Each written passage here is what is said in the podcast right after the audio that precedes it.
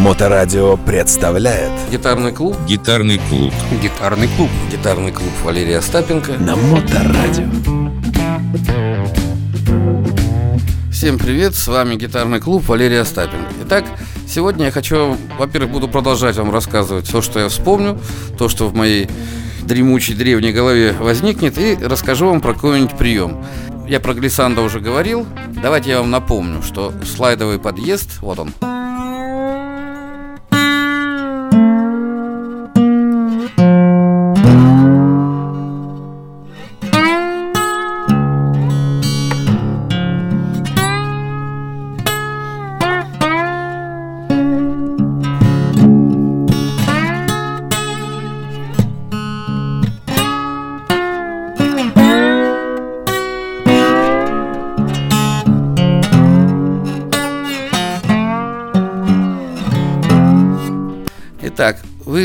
видите, я не сыграл ни одной чистой ноты. Я ко всем нотам подъезжал. А почему слушается так, как будто все нормально? Дело в том, что я напоминаю про ритмические законы. Как я играл? Раз, два, три, раз, два, три, раз, два, три. И присвинговал. Раз, два, три. Просто когда музыка протяжная, вы это не слышите, но именно вот этот ритм скрытый, рвущийся, вот именно он делает музыку напряженной, такой экспрессивной. Хотя я вроде бы тихонечко перебирал струнки. Вот это вот внутреннее напряжение – это одна из фишек блюза. И так вот эта глиссанда слайдовая, пальцами так не сыграешь. Допустим, если хотят сыграть на бас-гитаре так, то есть гитары без ладов. Они так и называются, безладовые гитары. Или есть настоящие слайдовые гитары, там техника, гитара кладется вот так, она там нет корпуса такого, она электрическая, и вы елозите. Вспомните Джеффа Хейли. Вот он свой стратокастер клал на коленки, и у него была бешеная растяжка, потому что он использовал не 4 пальца, а все 5 пальцев. Между мизинцем и большим пальцем он перекрывал практически весь гриф.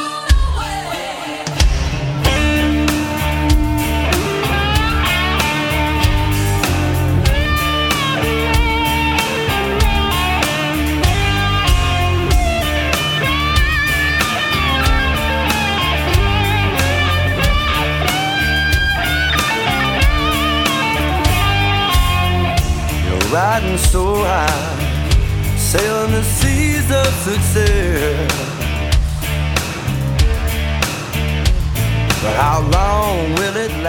Я долго не мог понять, как он так играет через эти. Он играл со слайдером, он слепой, если вы помните. Он замечательный интерпретатор блюзовых мелодий. Он играл песни Джона Леннона и все известные песни блюзманов американских. То есть он вхож в сотню лучших блюзовых гитаристов. Хотя он белый, хотя он канадец, хотя он... Так что, ребята, неважно, где вы выросли, вы или понимаете истоки блюза. Напоминаю, что мы, когда говорим о блюзе, очень много говорим о британских, о европейских музыкантов, которые не живя рядом э, с носителями корневой культуры, как это принято считать. Опять же напомню, считать, что блюз придумали негры и настоящий корневой блюз э, это негритянский, это не то чтобы ошибка. Да, они дали этому направление.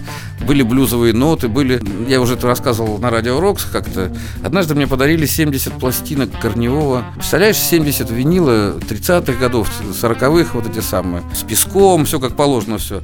Я так был поражен, как люди плохо играют блюз, а это семьи там на пароходах, Миссисипи.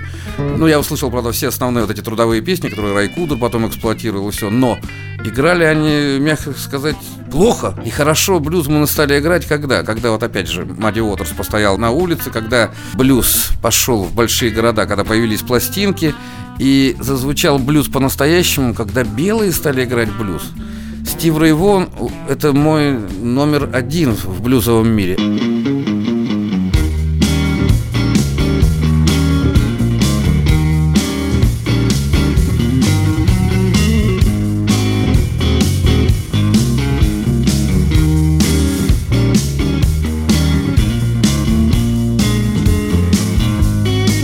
Именно из-за него я стал слушать Джимми Хендрикса, кстати, потому что Джимми Хендрикс, когда я был маленький, меня раздражало, вот грязно играл, грязная гитара, а мне нравилось, чтобы я слышал каждую нотку, каждый скрип пальца, а там прям такой рев был.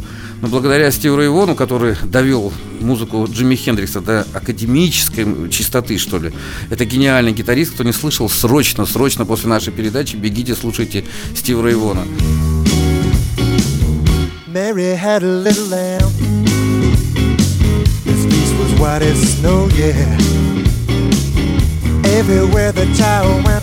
Так вот, и Джефф Хейли, и Стив Рейвон – это белые представители американского электрического блюза, когда играет команда, ну, уже рок-н-ролльная, то есть это рок-музыка, друзья. Это уже, да, блюзовые корни, но напоминаю, что у Джимми Хендрикса был учитель Бадди Гай, он очень долго был на сцене потом, когда Джимми Хендрикс стал популярен, Бадди Гай таскал мешки с сахаром где-то на складе. И когда Джимми Хендрикс уже, будучи крутым, пришел, сказал, учитель, ты мой бог, возвращайся в блюз, в рок-н-ролл.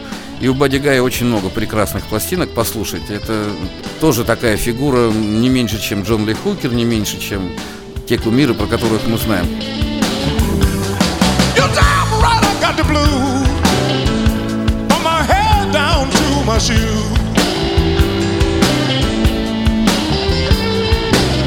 You damn right I got the blues from my head down to my shoes.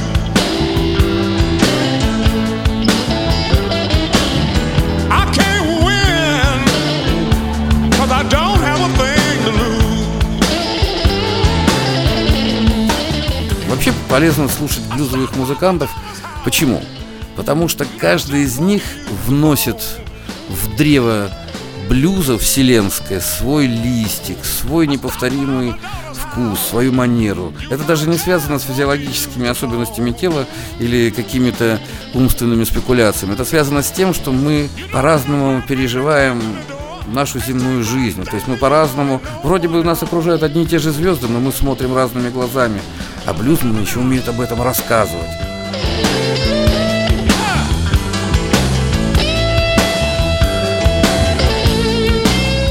Рассказывать, когда плохое настроение, когда хорошее.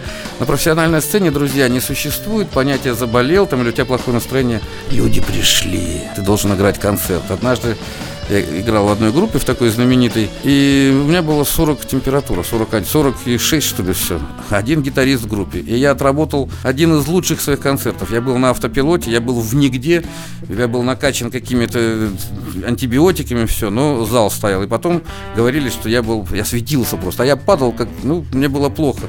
Бывают времена, когда плохое настроение, когда ты ударился где-то там, или на празднике неудачно там пошутил с кем-нибудь. Ну, всякое бывает. Так вот, большая сцена, она не терпит э, провалов. Поэтому люди, которые увлекались наркотиками или, ну, допингами всякими, они долго не существовали на сцене. Поэтому, друзья, рок-н-ролл это и есть допинг, наркотик. Если вам рок-н-ролла не хватает, а нужно как-то добавлять, не ходите на рок-концерте, не занимайтесь рок-музыкой. Это я вам говорю как умудренный человек, прошедший через всю эту дорогу. Посмотрите на Мика Джаггера. Какой моторчик у него там? Сколько ему? За 70 уже, да? Ну просто это же круто, когда ты можешь от Дио, он даже умер, собираясь в тур. Мне так нравится Ронни Джеймс Дио, как человек, он такой маленький эльф, у него такие добрые глаза. У меня даже гитары где-то лежат с его росписями, где он, чтобы меня порадовать, Ронни Джеймс Дио написал по-русски. «Магия» а, альбом. Помнишь, я еще говорю, что ж ты делаешь-то? Кто ж не поверит, что это Дио? Он тогда написал, это я Дио. Вот эти вот встречи, Хотя я с ним был знаком даже по его пластинкам. Когда нам было по 17 лет, мы ставили или Black Sabbath, или Ронни Джеймса Дио и врубали музыку так, что приезжала милиция. В этом был кайф. И мы нас забирали под музыку, и мы кричали Сатрапова, не читали Достоевского, ну всякую ерунду. Тогда это модно было. Это был наш типа протест. Ну такой детский.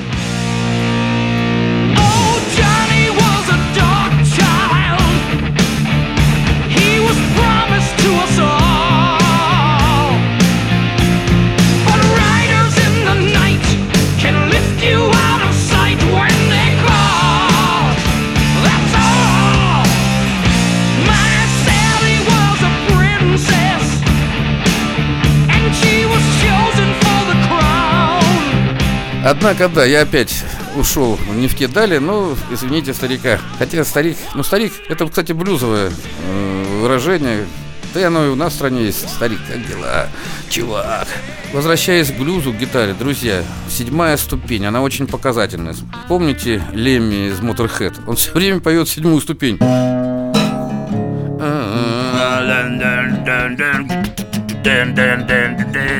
Ну, Motorhead. Я, все песни у него на седьмой ступени. Это его фишка такая. Вот она. Итак, вот. Вот седьмая ступень.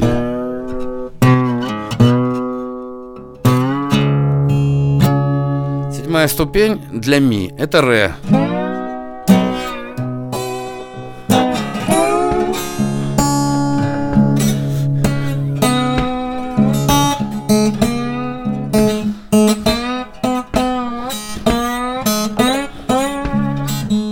Играю первую и седьмую ступень.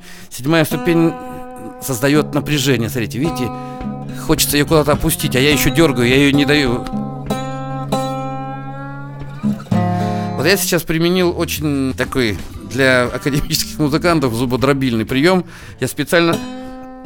Видите, это как будто я не могу ее дотянуть. Это одна из величайших фишек блюза. И такие мастера, как Биби Кинг или тот же Джон Ли Хукер, который, как считается, что они играли по три ноты всего, они это делали так, что... Посмотрите, что я делаю без слайдера.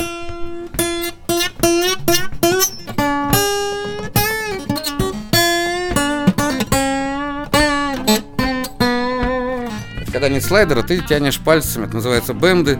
И вся фишка вот этих блюзовых нот, я повторяюсь, их надо правильно укладывать в ритмическую сетку, как шпалы, знаете, они должны быть железобетонными. То есть вы должны быть уверены в своей игре на 382%, иначе нет смысла это начинать. А вот свинг, про который я расскажу на следующей передаче, там мы отступаем от железобетонности и начинаем долю смещать во времени. Когда человек это делает несознательно, это называется лажа. Ну, неправильно. А когда это делает человек сознательно и знает почему, почему вот вам интересно должно быть послушать блюзманов, потому что весь джаз, весь, все рокерские импровизации, они все пронизаны блюзом. И когда Ингви Мальстем стал поливать своими этими самыми, помните, все запомнили, что он играет быстро, как академист, но основная фишка, ведь он же оставался на нотах, которые тянул по блюзовому.